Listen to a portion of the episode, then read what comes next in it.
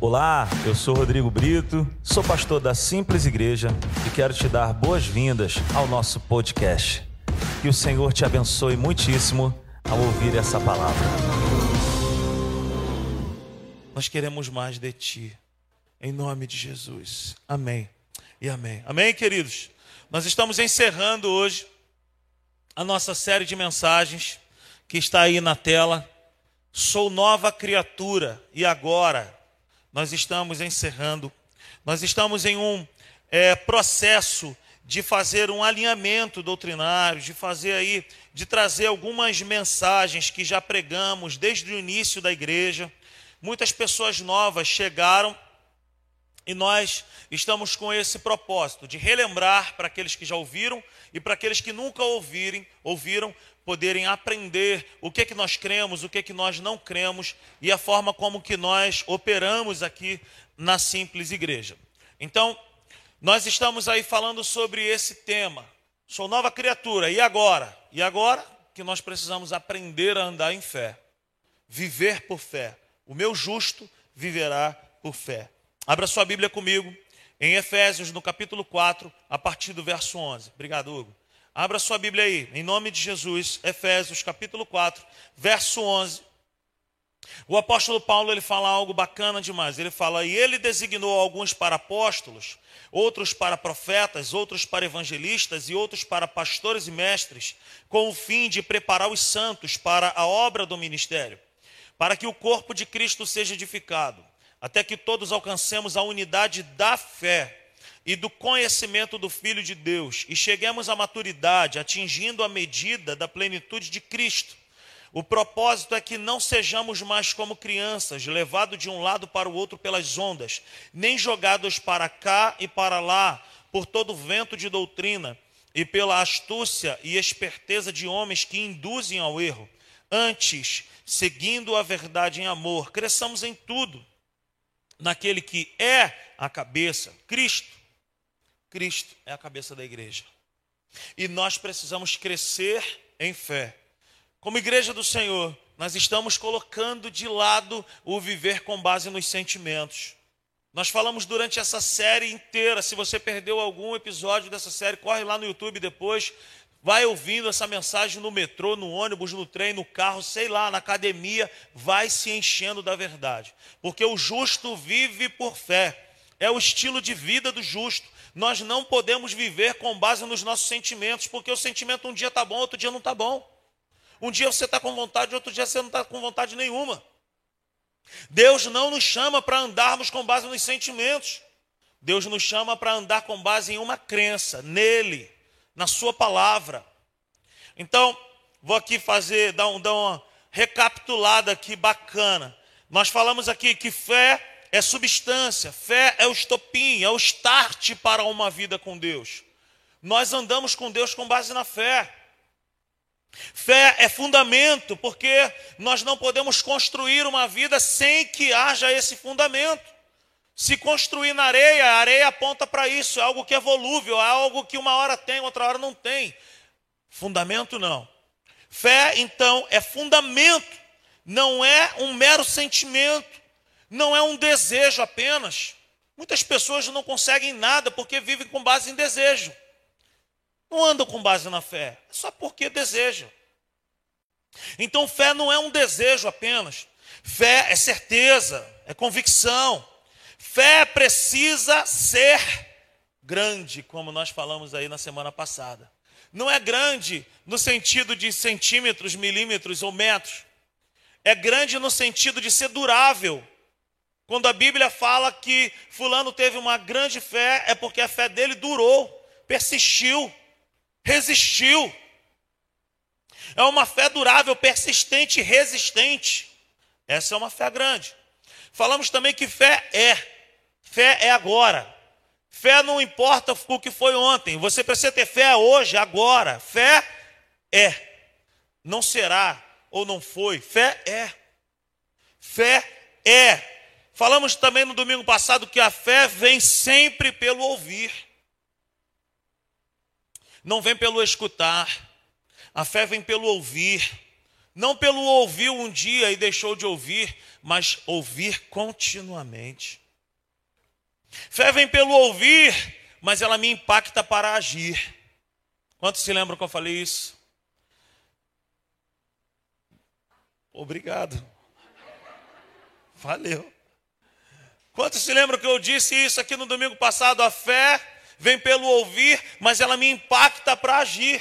Fé não é ficar sentado olhando assim, falando, cara, eu tenho muita vontade de experimentar isso, eu tenho muita vontade de viver isso. Não. Fé vem pelo ouvir, mas ela me coloca de pé para falar o seguinte: ó, vai agir, cara. Dá o passo. Você vai dar o primeiro passo e vai ver o chão para você pisar pela fé. Fé precisa ser cuidada como uma semente, nós falamos na última quarta-feira. A semente é boa, a palavra de Deus é ótima, ela tem todo o potencial para dar certo na nossa vida. Mas por que que em muitas pessoas ela não dá certo? Porque é por falta de cuidado. A parábola do semeador nos ensina isso. A semente é uma só. A palavra de Deus é a mesma. Uma caiu à beira do caminho, a outra num solo pedregoso, a outra num solo espinhoso e uma caiu num solo bom. O solo aponta para o nosso coração. Se a semente é boa, o que tem problema é o nosso interior, o nosso coração, é a nossa maneira de crer, a nossa maneira de andar com Deus. Então Deus está me chamando, Deus está te chamando para nós abraçarmos essa semente, cuidarmos bem dessa semente e frutificarmos a 30, 60 e a 100 por um. Todos nós estamos inseridos em um combate. E esse combate é um combate de fé. É um combate de fé. Todos nós. Se você tem Cristo como teu único e suficiente Salvador, se você não tem Cristo como teu único e suficiente Salvador, fique sabendo, você está em um combate. Só que, se você não tem Cristo, você combate esse combate sem Jesus. Agora, se você tem Cristo, eu e você vamos combater o combate, e o combate é o bom combate da fé. Dá uma olhada comigo, lá em Tiago, no capítulo 1, Tiago, no capítulo 1, olha o que, que o apóstolo Tiago ele fala. No verso 2, ele diz: Meus irmãos, Considerem motivo de grande alegria o fato de passarem por diversas provações, pois vocês sabem que a prova da sua fé. Quando eu e você somos, como nós, quando nós estamos passando por um tempo difícil, o que está sendo provado é a nossa fé. A provação que nós tanto falamos, estou na prova, varão, é a prova da nossa fé. Pois vocês sabem que a prova da sua fé produz perseverança. E a perseverança deve ter ação completa, a fim de que vocês sejam o quê? Maduros e íntegros, sem que falte a vocês coisa alguma. Veja bem, nós estamos em um pleno combate, mas é um combate da fé. Todos nós estamos inseridos em um combate, um combate invisível. É o combate da fé, que é também uma disputa por nosso interior, é uma disputa pelos nossos pensamentos, é uma disputa pelas nossas crenças. Nós ouvimos uma mensagem aqui, às vezes gloriosa, poderosa, quando a gente sai daqui, é certo que virão outras palavras para tentar combater as verdades que foram colocadas dentro de nós. Então, é uma disputa por essas crenças. É uma disputa para tentar ceifar, roubar de nós as promessas que Deus colocou dentro de nós. Preste atenção nessa frase. Todos os dias tentam tirar de dentro de nós as nossas certezas, as nossas convicções e as promessas de Deus. Todos os dias, eu e você estamos inseridos nesse combate. E a intenção do inimigo das nossas almas é roubar de dentro de nós esse fundamento, a certeza, as convicções. E a intenção do maligno é colocar dentro de nós, sabe, um coração vulnerável. A intenção do maligno é colocar dentro de nós o que? a dúvida e a incerteza. Porque fazendo isso nós não vamos andar.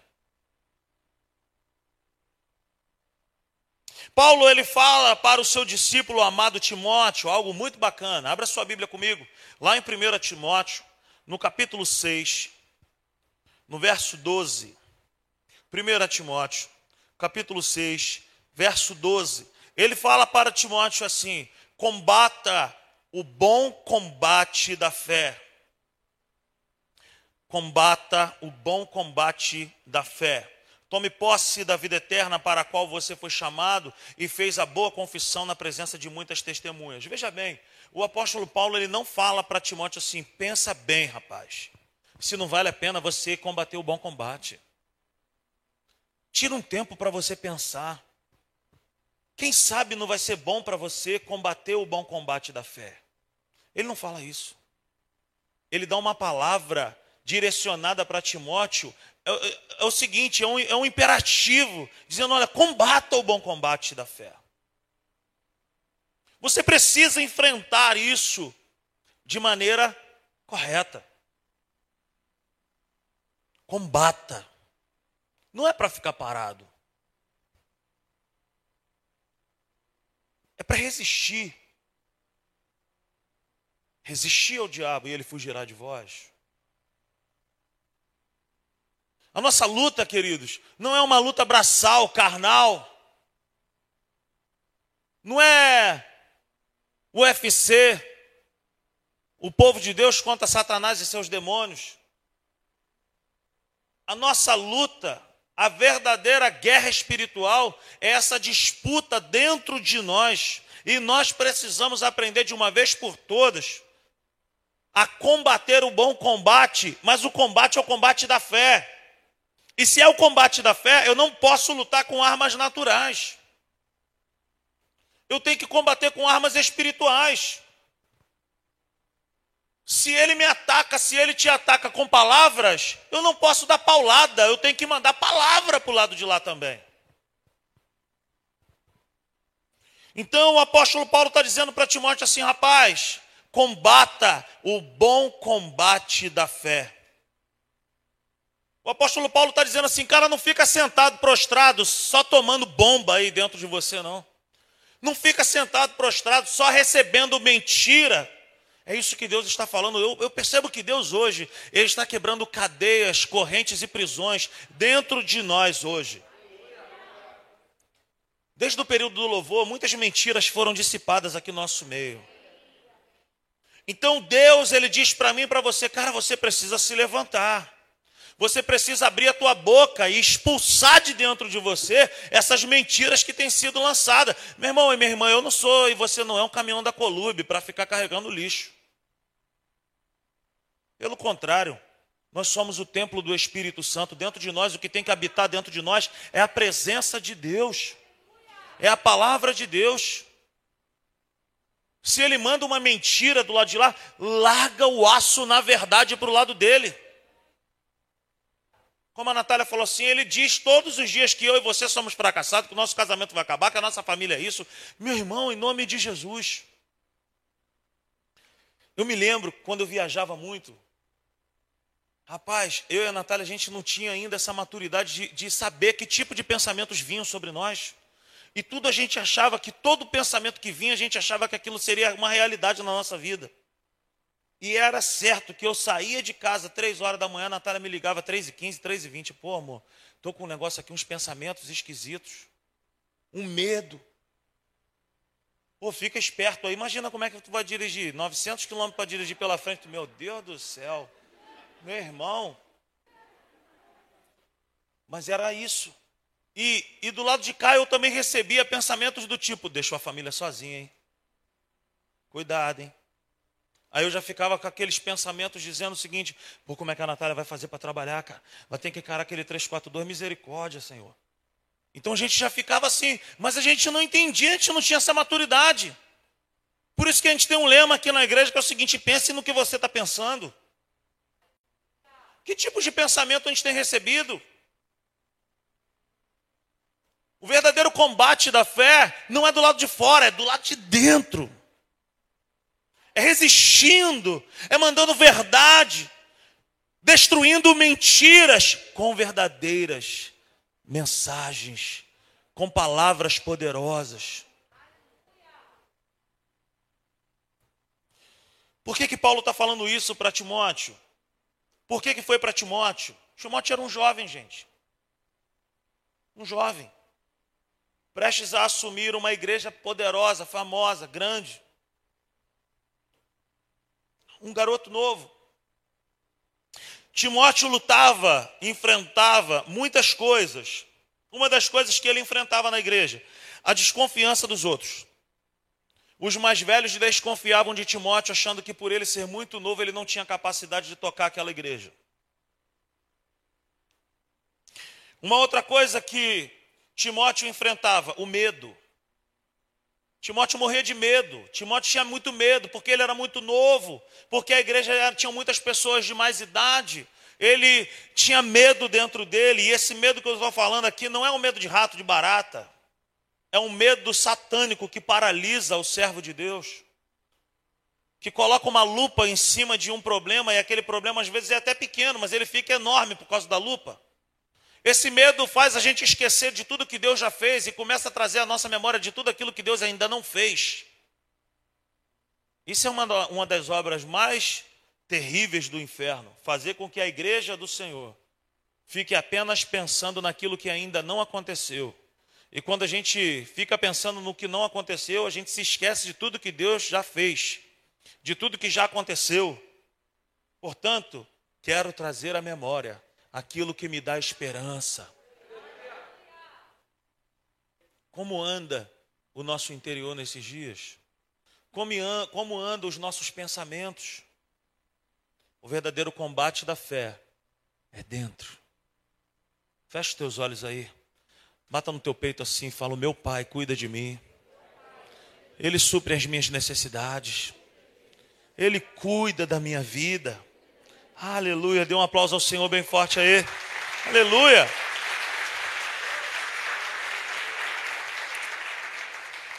Durante um bom tempo, essa foi a minha única oração.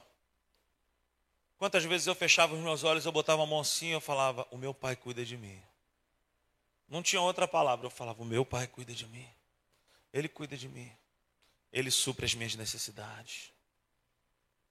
Queridos, o diabo, tudo que ele mais quer é fazer com que eu e você vivamos ou venhamos a pensar que não temos um pai.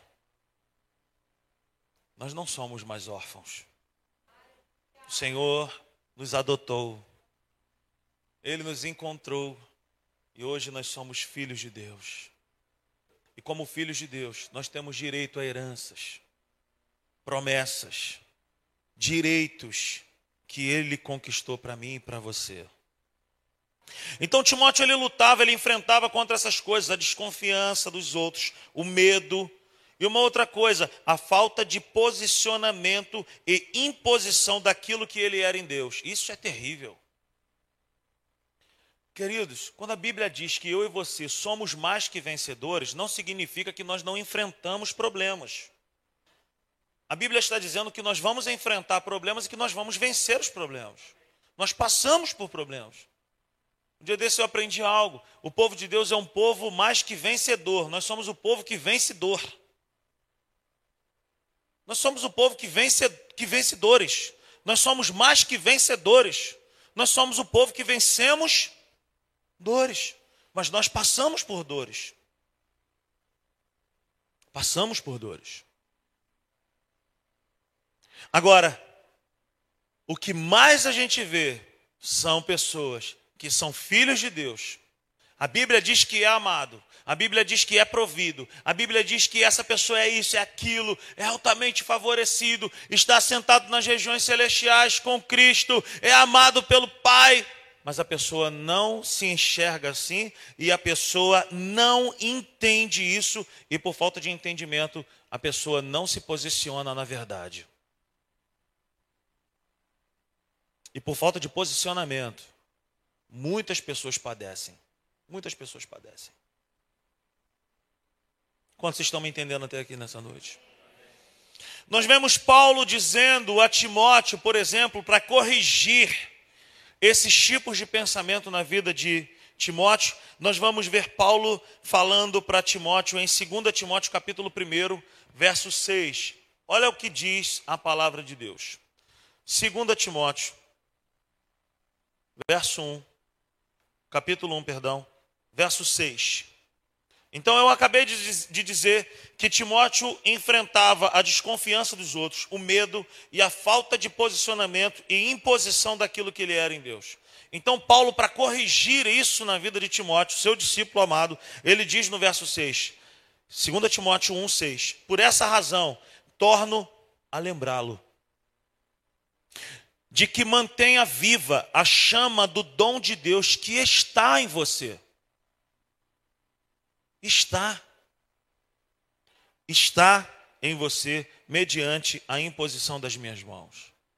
Queridos, tudo que o inferno mais quer é fazer com que eu e você venhamos a pensar que dentro de nós não tem nada, mas dentro de nós já existe algo superpoderoso no dia em que eu e você entregamos as nossas vidas para Jesus Cristo, dentro de nós passou a habitar o Espírito Santo de Deus, o poder de Deus em ação, o Espírito do fogo está dentro de nós.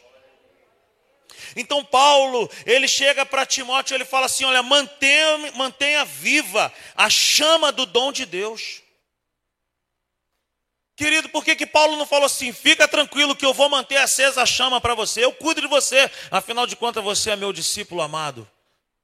Existem coisas que eu nunca vou poder fazer por você, mesmo eu amando você.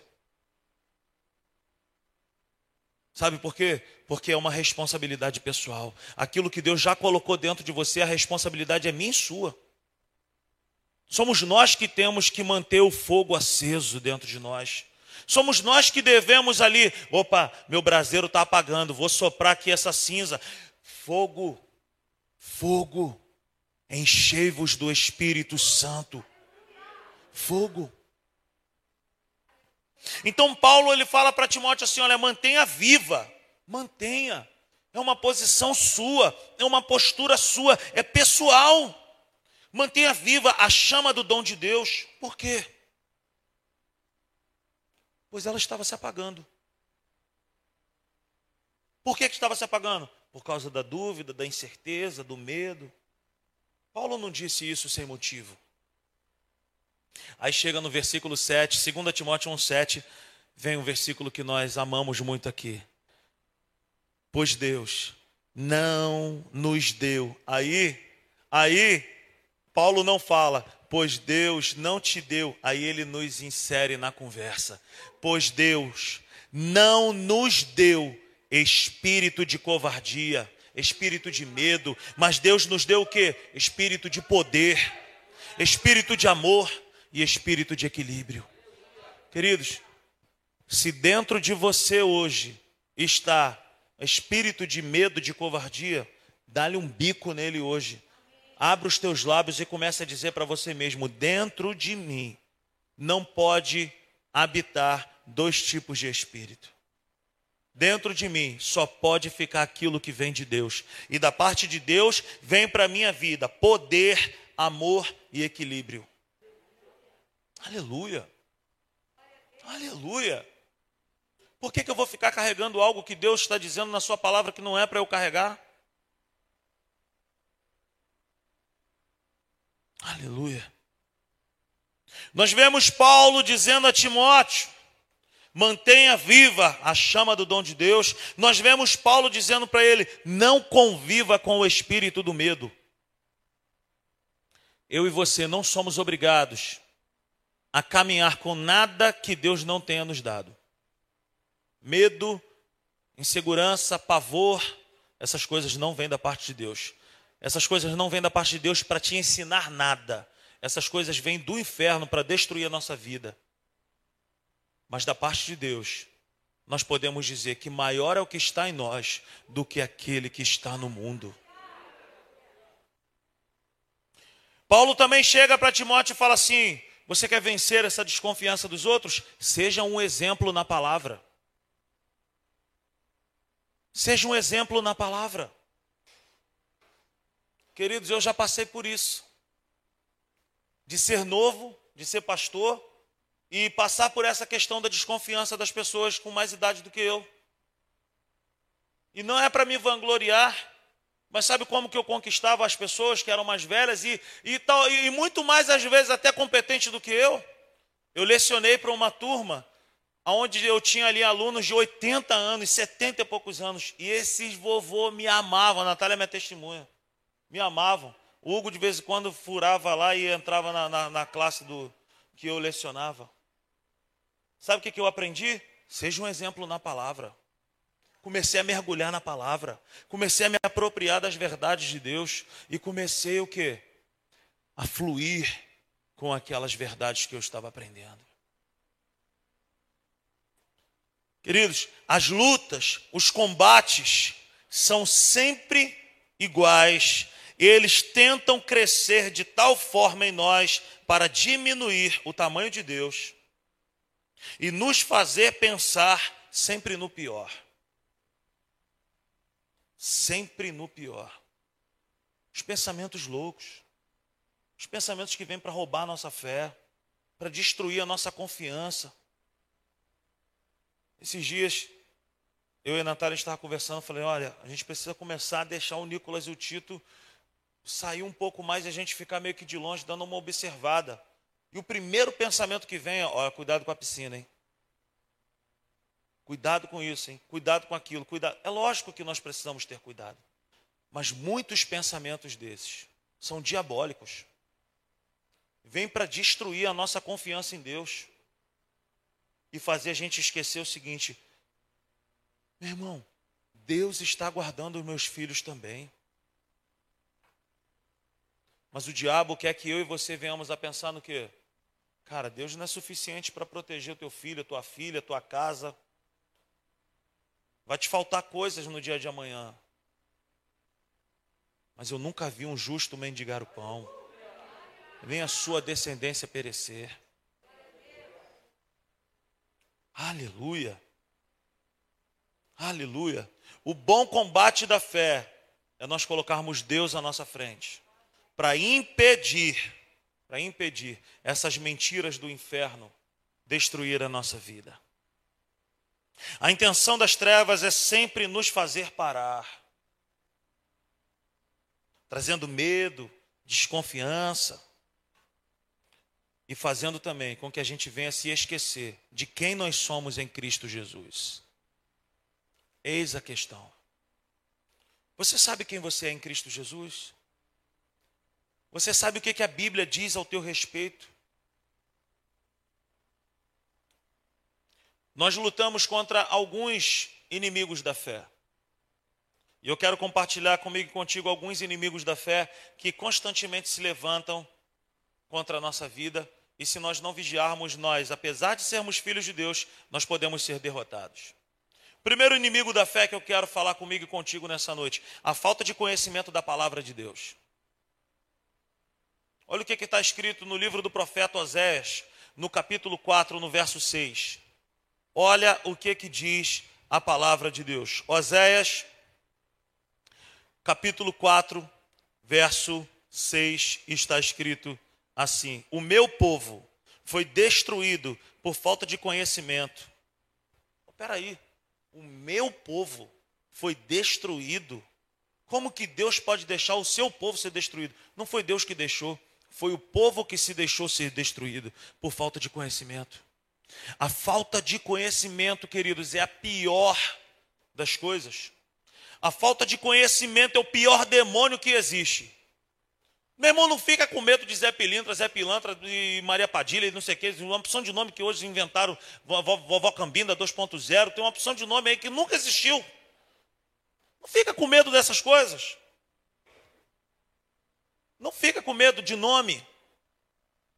Mas fique atento com o nível de conhecimento que nós temos na palavra.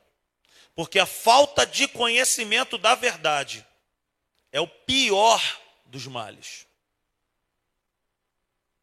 A falta de conhecimento é destruição. A falta de conhecimento da palavra é uma cadeia. Nós podemos ter todos os direitos em Deus, mas se nós não conhecermos a palavra, fica impossível acessarmos esses direitos, porque você não vai saber chegar lá. Aleluia. Segundo, segundo inimigo da fé, o espírito de autocomiseração e um espírito de desmerecimento e desvalorização, ou é aquele espírito que diz assim: Mas você não é digno disso? Você não é merecedor disso? Você não pode isso? Você não pode aquilo?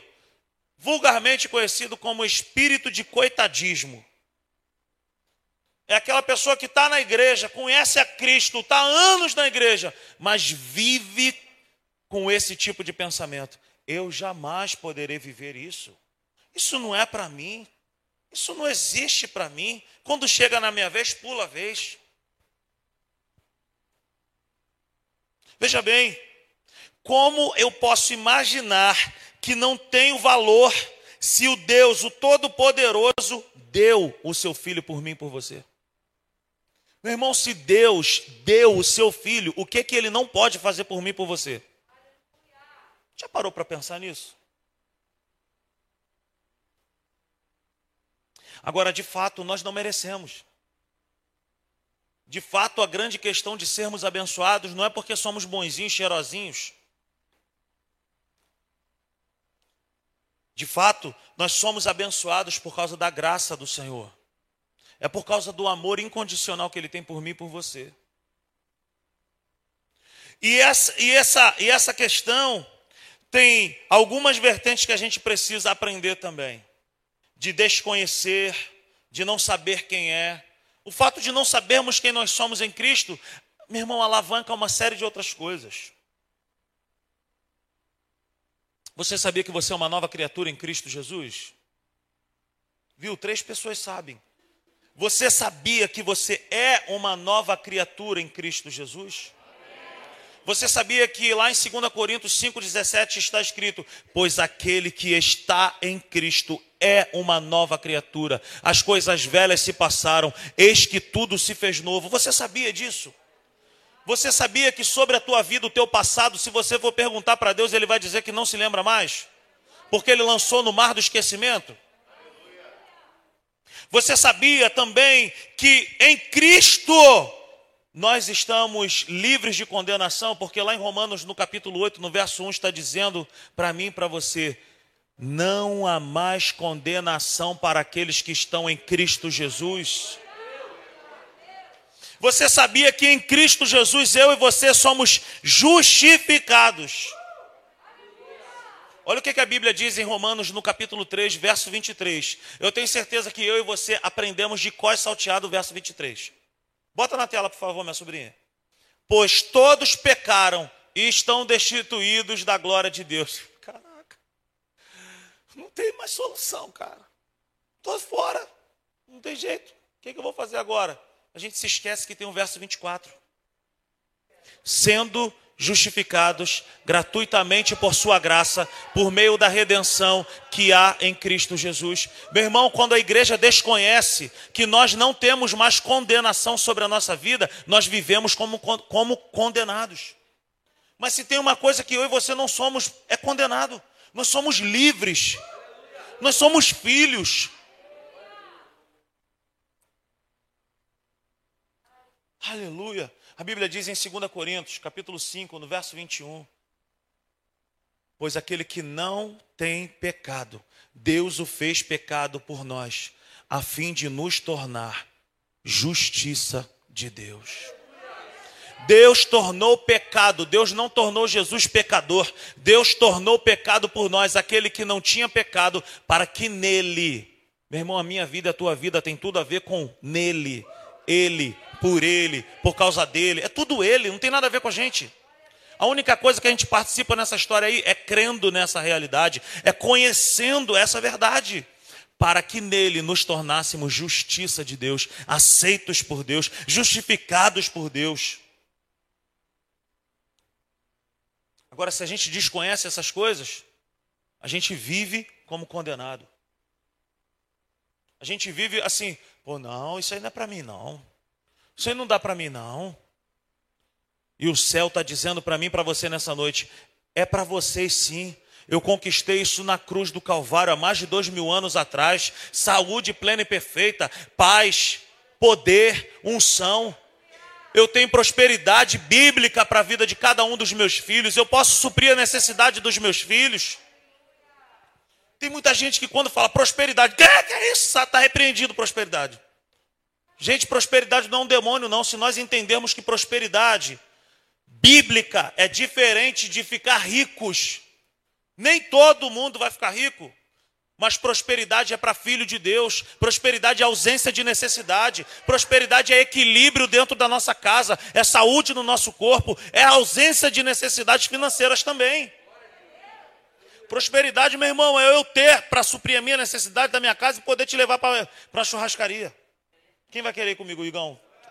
vai comigo. É isso, gente. É isso. A gente pode chegar diante de Deus e falar assim: Senhor, eu quero tudo aquilo que o Senhor tem prometido para a minha vida. Se o Senhor prometeu e se está escrito na tua palavra, eu quero. Nós, de fato, não somos merecedores. Mas Jesus conquistou isso para nós. Foi Ele quem nos fez ser justos. Foi Ele quem nos tornou aceitos por Deus. E quando Deus Pai olha para mim e para você, Ele vê o sangue do seu Filho Jesus sobre nós. Perdoados, lavados, libertos, redimidos. Aleluia. Uma outra coisa que é um inimigo da nossa fé é um consentimento mental. É o não conseguir entender que as coisas com Deus são base na fé. A gente quer ficar consentindo com a nossa mente. A fé genuína crê em Deus agora. Ela não vai ficar lutando assim, pô, não, quem sabe, né, cara? De repente, vamos ver, vamos ver como é que vai ser, vamos ver como é que vai ser amanhã. De repente muda as coisas. Não, a fé é agora. E não é um dia, é hoje, é agora. Você pode crer que sentindo algo ou não sentindo algo, Deus nos ama hoje e agora e Deus nos ouve hoje e agora. Quer você sinta ou, ou quer você não sinta. Não é por sentimento, é por crença, Luiz. Não é sentir, gente, é crer. Não estou sentindo nada. A única coisa que eu estou sentindo é um ar-condicionado maravilhoso aqui na minha orelha, aqui, meu irmão. Então, uma benção, estou vendo. Estou sentindo. Tem gente que vive com isso. Ai, um calafrio, ai, um fogo, eu estou sentindo isso, eu estou sentindo. Para de sentir e começa a crer. Para de sentir e começa a crer. Para de basear as tuas escolhas, a tua, a tua vida com base naquilo que você sente. Ai, senti um calafrio, agora eu senti calor. Ai, eu senti, ai, eu vi, ai, não sei o quê. Ai. Irmão, seja, seja dirigido pelo Espírito de Deus. O outro inimigo da fé, a falta de usar o nome de Jesus, a falta de conhecer o nome de Jesus. Ah, meu irmão. Muitos não usufruem de sinais por desconhecerem o poder do nome de Jesus. E quando nós desconhecemos o nome de Jesus, queridos, nós ficamos de fora do usar a autoridade que esse nome tem. Você já esteve desempregado? Quem aqui já esteve desempregado e você encontrou um amigo na rua e esse amigo falou assim: vai lá na rua tal, lá na rua Rio Branco, vai lá na, no, no prédio número tal, vai lá na sala tal, vai lá com esse cartão aqui, ó. Eu sou. Vamos falar um nome aqui chique. Hã? Eu sou o Rosenberg. Fala lá que o Rosenberg, fulano de tal, mandou você ir lá. Entrega o teu currículo lá. Esse cara te deu o cartão dele, você foi lá no nome dele, você chegou lá no prédio, o, o, o porteiro foi e falou: Pode entrar, não, irmão. Falando, não, estou aqui no nome do senhor Rosenberg. Pô, não, não pode entrar, meu irmão. Amigo do Rosenberg, pode deixar. Abriu lá a porta do elevador. Ó, 35 andar, tá bom, senhor? Tá bom. Tem um cafezinho para o senhor lá, tá bom? Chegou lá na porta lá da empresa. Chegou lá. Pois não, eu vim deixar um currículo. Não, não, não estamos aceitando currículo aqui hoje. Mas eu vim aqui no nome do senhor Rosenberg. Opa, no nome do Rosenberg, pode vir, pô. Pode entrar aqui. Não está entrevistando ninguém. Aí alguém lá dentro fala assim: o que, que houve? Não, ele é amigo do Rosenberg. Não, amigo do Rosenberg, pode deixar entrar. Não está entrevistando, não, mas eu vou entrevistar. É amigo do Rosenberg? Deixa o amigo do Rosenberg entrar. Daqui a pouco o amigo do Rosenberg está sentado sendo entrevistado, no outro dia está começando já fazer, já está começando a trabalhar. Porque ele foi lá no nome do. Foi no nome do Rosenberg. Queridos, a Bíblia diz que não há um nome mais poderoso do que o nome de Jesus. O nome do Rosenberg pode até ser um nome poderoso. Mas o nome de Jesus, a Bíblia diz que o nome de Jesus é poderoso nos céus, na terra e embaixo da terra. A Bíblia diz que ao nome de Jesus foi dado todo o poder, toda a autoridade. O crente, a igreja, quando não usa o nome de Jesus, ela fica fora da bênção. No Evangelho de João, Jesus fala assim: tudo que vós pedirem ao Pai em meu nome, não é por merecimento, não é com nada, é porque ao nome de Jesus foi dado todo o poder. É uma procuração. Jesus fez uma procuração para o seu povo. Essa procuração foi escrita com sangue. E essa procuração diz: ele é meu filho, ela é minha filha. Eles podem usar o meu nome. E em nome de Jesus eu quero liberar essa palavra sobre a tua vida. Tu vai voltar para casa hoje declarando o nome de Jesus sobre o teu casamento, sobre a vida do teu filho, sobre teu lar. É no nome de Jesus que as cadeias são quebradas. Olha o que, que diz a palavra de Deus em Atos, no capítulo 3. Atos no capítulo 3, no verso 1. Certo dia, Pedro e João estavam subindo ao templo na hora da oração, às três horas da tarde. Estava sendo levado para a porta do templo chamado Formosa um aleijado de nascença, que ali era colocado todos os dias para pedir esmolas aos que entravam no templo. Vendo que Pedro e João iam entrar no pátio do templo, pediu-lhes esmolas. Pedro e João olharam bem para ele, e então Pedro disse: Olhe para nós. O homem olhou para eles com atenção, esperando receber deles alguma coisa. Disse Pedro, verso 6: Não tenho prata, não tenho ouro, mas o que tenho, isto lhe dou. Em nome de Jesus, o Nazareno, ande segurando-o pela mão direita, ajudou a levantar-se e imediatamente os pés e os tornozelos do homem ficaram firmes.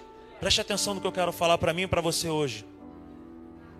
Existem situações na nossa vida que nós vamos orar em nome de Jesus, mas a gente vai precisar segurar com a mão, vai levantar aos poucos e vai ficar de pé.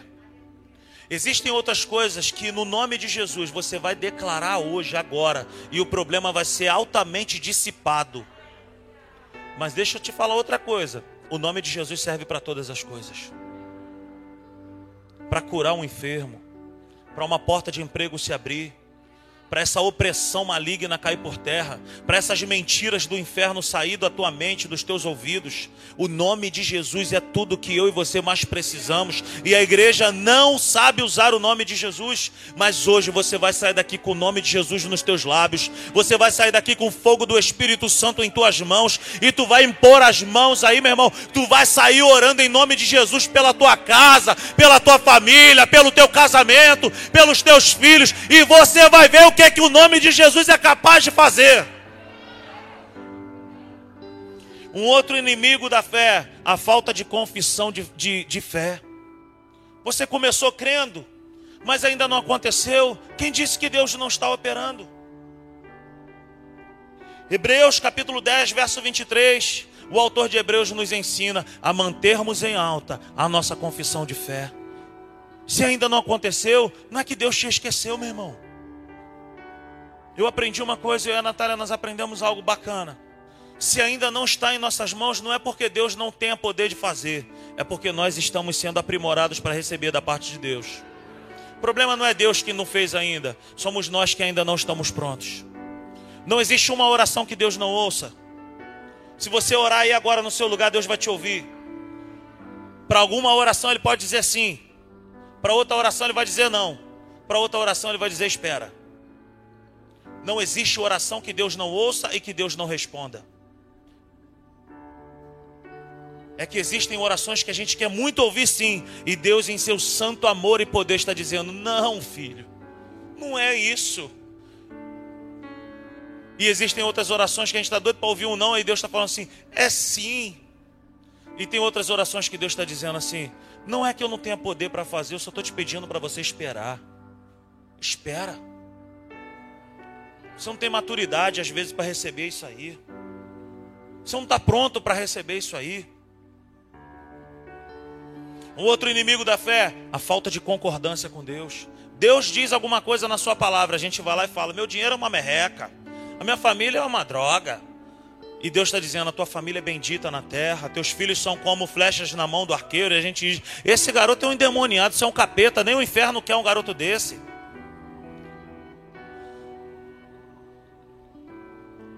A Bíblia diz que Deus supre todas as nossas necessidades em glória por Cristo Jesus e a gente diz: meu dinheiro não serve para nada. A gente anda discordando de Deus. É Deus dizendo uma coisa, a gente dizendo outra. É um inimigo da fé. Concorde com Deus. Ainda que os teus olhos não consigam ver, concorde com Deus. Se Ele diz, Eu sou a tua paz. Meu irmão, o mundo pode estar caindo ao nosso redor, mas eu e você podemos levantar as nossas mãos e dizer: Senhor, eu não estou vendo nada, eu não estou sentindo nada, está tudo difícil para o meu lado, mas se a tua palavra diz, eu vos dou a minha paz e não a dou como o mundo a dá. Eu fico com a tua palavra e eu coloco os meus sentimentos de lado. Concorde com aquilo que Deus diz ao teu respeito. Você é um filho amado, favorecido, desejado. Ele pagou um alto preço por mim, por você, foi preço de sangue, não foi um real, não foi um milhão, foi vida por vida, foi sangue. Nós temos valor. Nunca mais saia dos nossos lábios palavras que dizem: eu não, eu não, isso não é para mim, eu não sei o quê. Na minha vida nunca acontece isso. Comece a abrir a tua boca dizendo: Senhor, eu tomo posse das tuas promessas. Lá em Lucas 15, Senhor, está escrito no final lá do texto do filho pródigo. Quando o irmão do filho pródigo falou: Senhor, ai pai, vou te falar um negócio. Ó, tu nunca me deu um cabrito para eu festejar com meus amigos. Agora esse teu filho aí gastou tudo com as prostitutas. Voltou para casa, tu fez mó churrascão para ele. Eu nunca ganhei nada. O pai virou para ele e falou assim: Meu filho, tu sempre está comigo. E tudo que é meu é teu. Não adianta ser filho não adianta ser filho se não conhecer o caráter do pai. O teu pai, o meu pai é bom, tudo que é dele é nosso. O caráter do nosso pai é bom, ande em concordância com ele. Se hoje não tem, amanhã vai ter.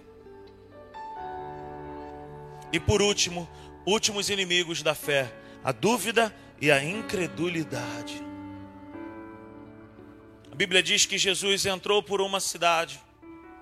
E a Bíblia diz que naquele lugar não fez ali muitos milagres por causa da incredulidade do povo. Não é que Deus não queira fazer sinais. É por causa da incredulidade. É por causa da dúvida. A incredulidade anda nas mãos direitas de Satanás. E a dúvida anda na mão esquerda. E diariamente Ele quer colocar dúvida e incredulidade diante de nós. Mas é missão minha e sua dizer: eu prefiro crer naquilo que está escrito ao meu respeito.